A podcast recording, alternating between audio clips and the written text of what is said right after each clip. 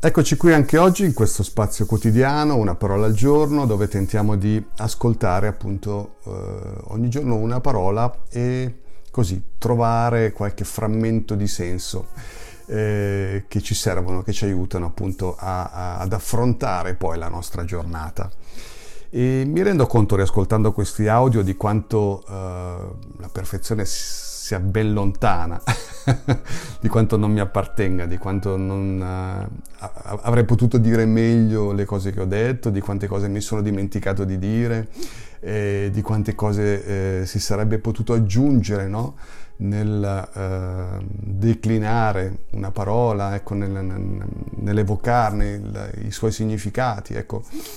Però sono ben cosciente che appunto la perfezione non è di casa appunto nella mia vita e che questo spazio, appunto, l'ho sempre detto, è nato così, con molta spontaneità, con molta umiltà, così semplicemente per l'attaccamento alle parole, per vivere un ritorno appunto al loro potere, alla loro forza.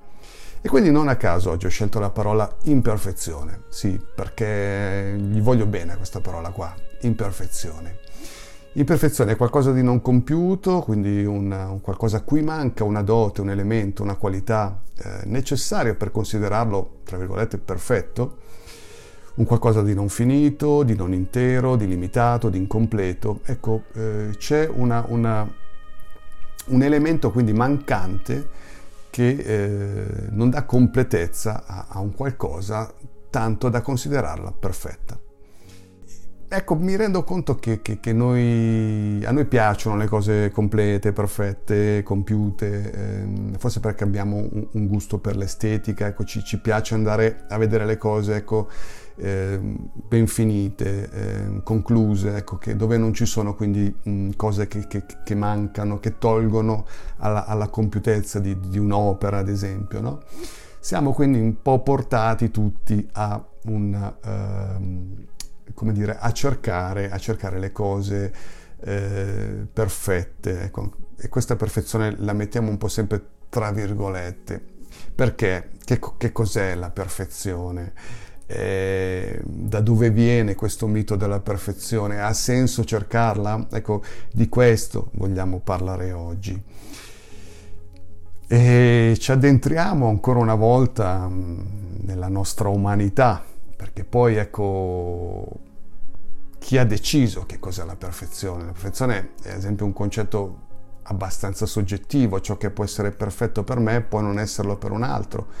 Ciò che può essere perfetto per una comunità che, ad esempio, vive nel mondo occidentale può non esserlo per un'altra che vive per esempio nel Sud America, nella foresta amazzonica, per esempio. Il concetto di perfezione è abbastanza relativo più che assoluto e quindi ci rendiamo conto che la nostra ricerca un po' assoluta della perfezione è un qualcosa che ha qualche contraddizione e qualche limite, e su questo vi voglio portare a ragionare oggi.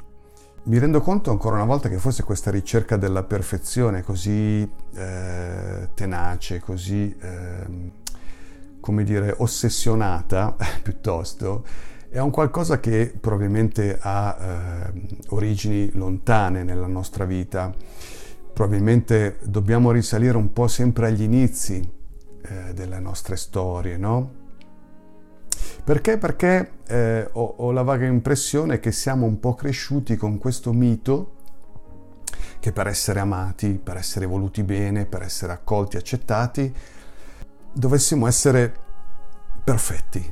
Sì, siamo un po' cresciuti con questa ansia, questo imperativo, no? Della perfezione come condizione essenziale per essere accolti dentro un contesto e ben voluti. Però a ben pensarci c'è chi l'ha deciso, da dove viene questa cosa, chi l'ha detto che dobbiamo essere impeccabili, no? Per essere degni di amore. Fortunatamente poi nella vita, se tutto va bene, appunto si cresce, si matura, si hanno delle varie prese di coscienza, ci si scosta da questi modelli interiorizzati nell'infanzia, se ne scoprono di nuovi, ci si libera un po' di tutto ciò, però ecco, è un processo, un percorso non scontato e che richiede abbastanza lavoro su se stessi, no? Ecco, tutto questo per dire che appunto questa spinta verso la perfezione probabilmente ce la portiamo dentro sin dalla nostra infanzia. Però poi, ragionando, guardando, ripensandoci, no? Quando arriviamo a un certo punto della nostra vita, ci rendiamo conto che la perfezione è qualcosa di innaturale. Guardiamo la nostra vita, la realtà umana, le persone, i progetti, tutto ciò che è umano, le nostre società e il mondo stesso. La perfezione appare, sembra, no? Come qualcosa di non molto naturale. E quindi di conseguenza anche la ricerca della perfezione forse è un qualcosa che ha poco senso. Cioè rischiamo nella vita di intestardirci su dei percorsi di ricerca della perfezione che non ci servono. Sprechiamo un mare di energie, ci buttiamo a testa bassa dentro queste cose, no? Dove cerchiamo degli ideali di perfezione. A volte questa ricerca esasperata, ossessionata della perfezione può rasentare la patologia, no? Quindi a volte l'umano, l'uomo, la donna si va a infilare dentro dei cunicoli alla ricerca di una perfezione che forse non esiste, dobbiamo dirlo. Siamo ancora una volta purtroppo un po' succubi, no? Vittime di alcuni stereotipi che respiriamo nella società in cui viviamo.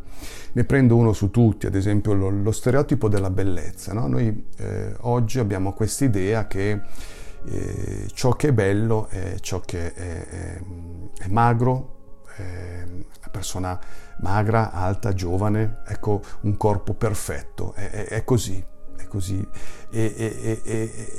E noi ci cadiamo dentro, siamo condizionati da questa cosa e quindi facciamo un sacco di sforzi alla ricerca di questo corpo perfetto, in questo stereotipo di bellezza, sacrifici, tempo, soldi che spendiamo alla ricerca di questo, del raggiungimento di questa perfezione che poi, oddio, è molto, molto relativa, molto soggettiva, come dicevo prima. Quindi la domanda sorge spontanea, ancora una volta. Questa ricerca affannata, ossessionata della perfezione ci rende veramente felici?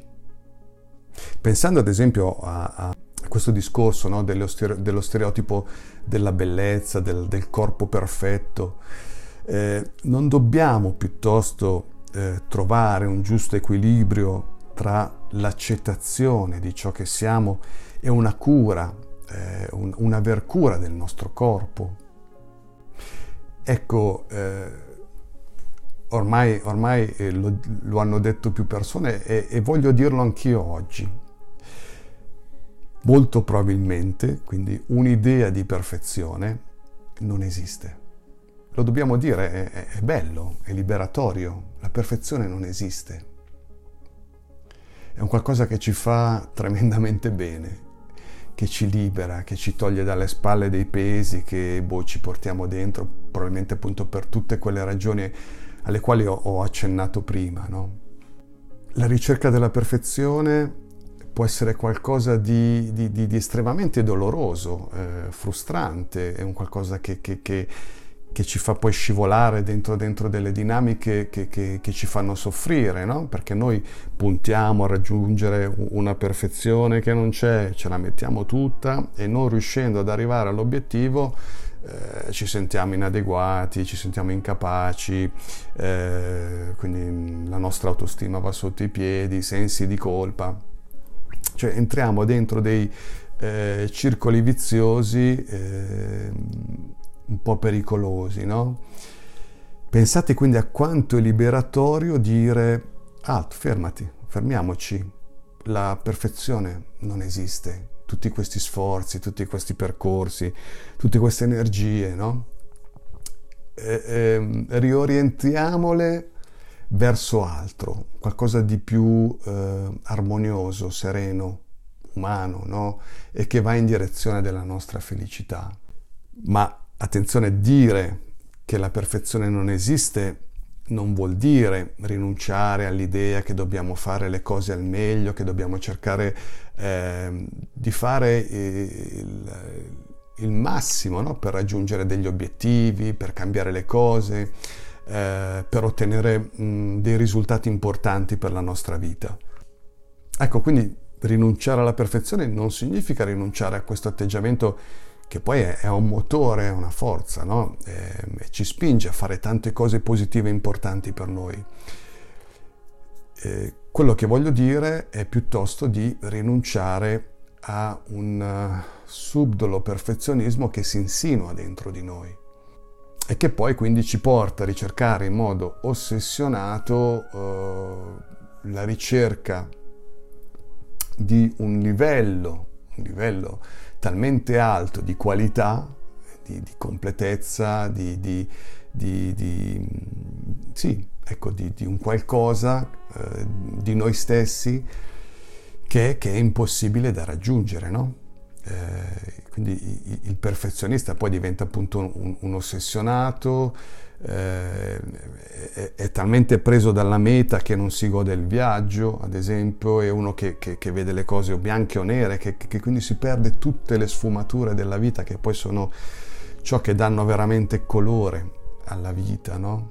Il perfezionista poi appunto si perde dentro questa incredibile sensibilità che ha per le critiche che riceve, diventa intransigente, severo con se stesso, con gli altri, insomma, perché la sua vita è la ricerca di questa perfezione, che però purtroppo non esiste, dobbiamo dirglielo. Ecco allora che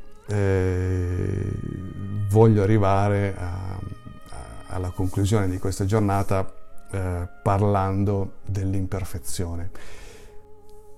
Oggi, pensando a cosa raccontarvi, sono inciampato nel professore Riccardo Peter, che ha elaborato la terapia dell'imperfezione, e questa cosa mi ha subito colpito e mi sono detto sì, rinunciare a quest'idea di perfezione, che appunto poi è perfezionismo, è un qualcosa di profondamente terapeutico.